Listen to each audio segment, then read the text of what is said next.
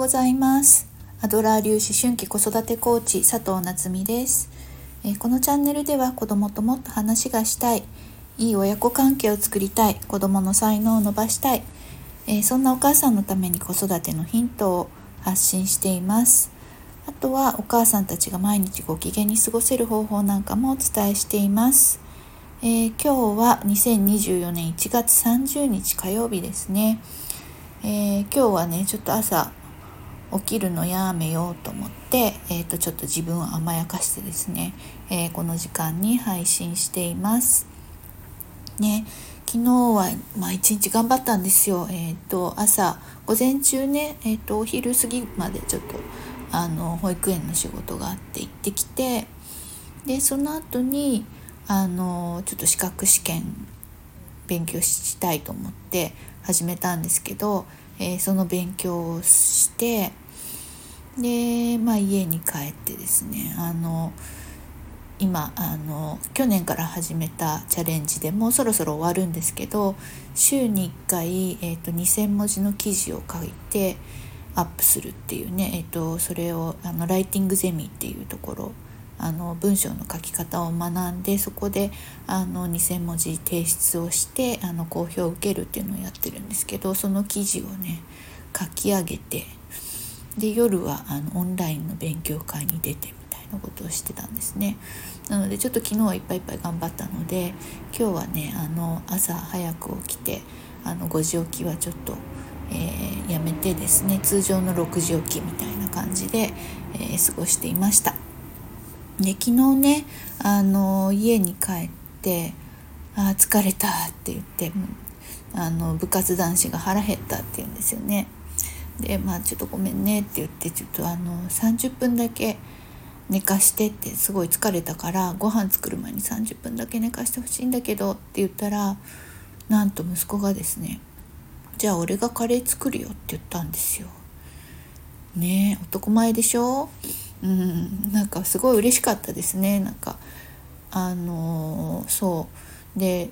中学生になって私結構あの子育て結構ね苦戦したので小さい頃から本当にあの自己主張が強くてイヤイヤが激しい子だったので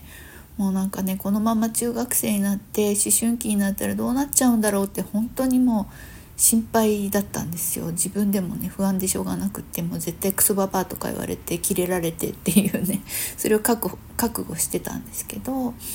えー、中学生になってねあの本当に母親を気遣うようになってくれました。あの高齢っていうのもあると思うんですけど、ね、一緒に買い物に行ったらスッて荷物を持ってくれるしね、そうやって母が疲れたちょっとご飯作るの30分待ってって言ったらじゃあ俺が作るよなんて言ってくれたりとかしてね本当にあのうんあの多分45年前だと想像もつかないような、えー、状態ですね。まあ、それもこれもやっぱり私があこのままじゃいけないなって自分の子育てすごく反省してですねあの子供にいっぱいあの悲しい思いさせたなっていう反省があってそしてあのコツコツとですね子育てをもう絶対に子育てやり直そうと思ってコツコツとあの息子との関係を築いてきたおかげかなというのもあります。まあもともとね優しい子っていうのもあるんだけどね。うん。そんなことを考えておりました。だからねあのうん、思春期ちょっと大変っていうお母さんとかもね学んで、えー、自分でやり方をねちょっと変えてみる子育て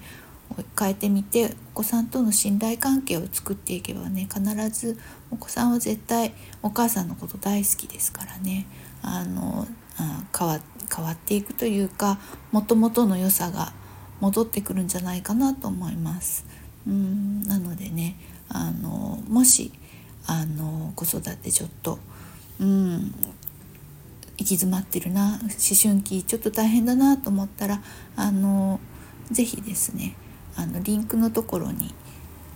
えっ、ー、とリンクというか概要欄にですねあのメルマガというかメール講座、えー、のリンクを貼っておきますので、えー、読んでみていただけると嬉しいなと思います。え、そうですね今日はこの後お友達とちょっと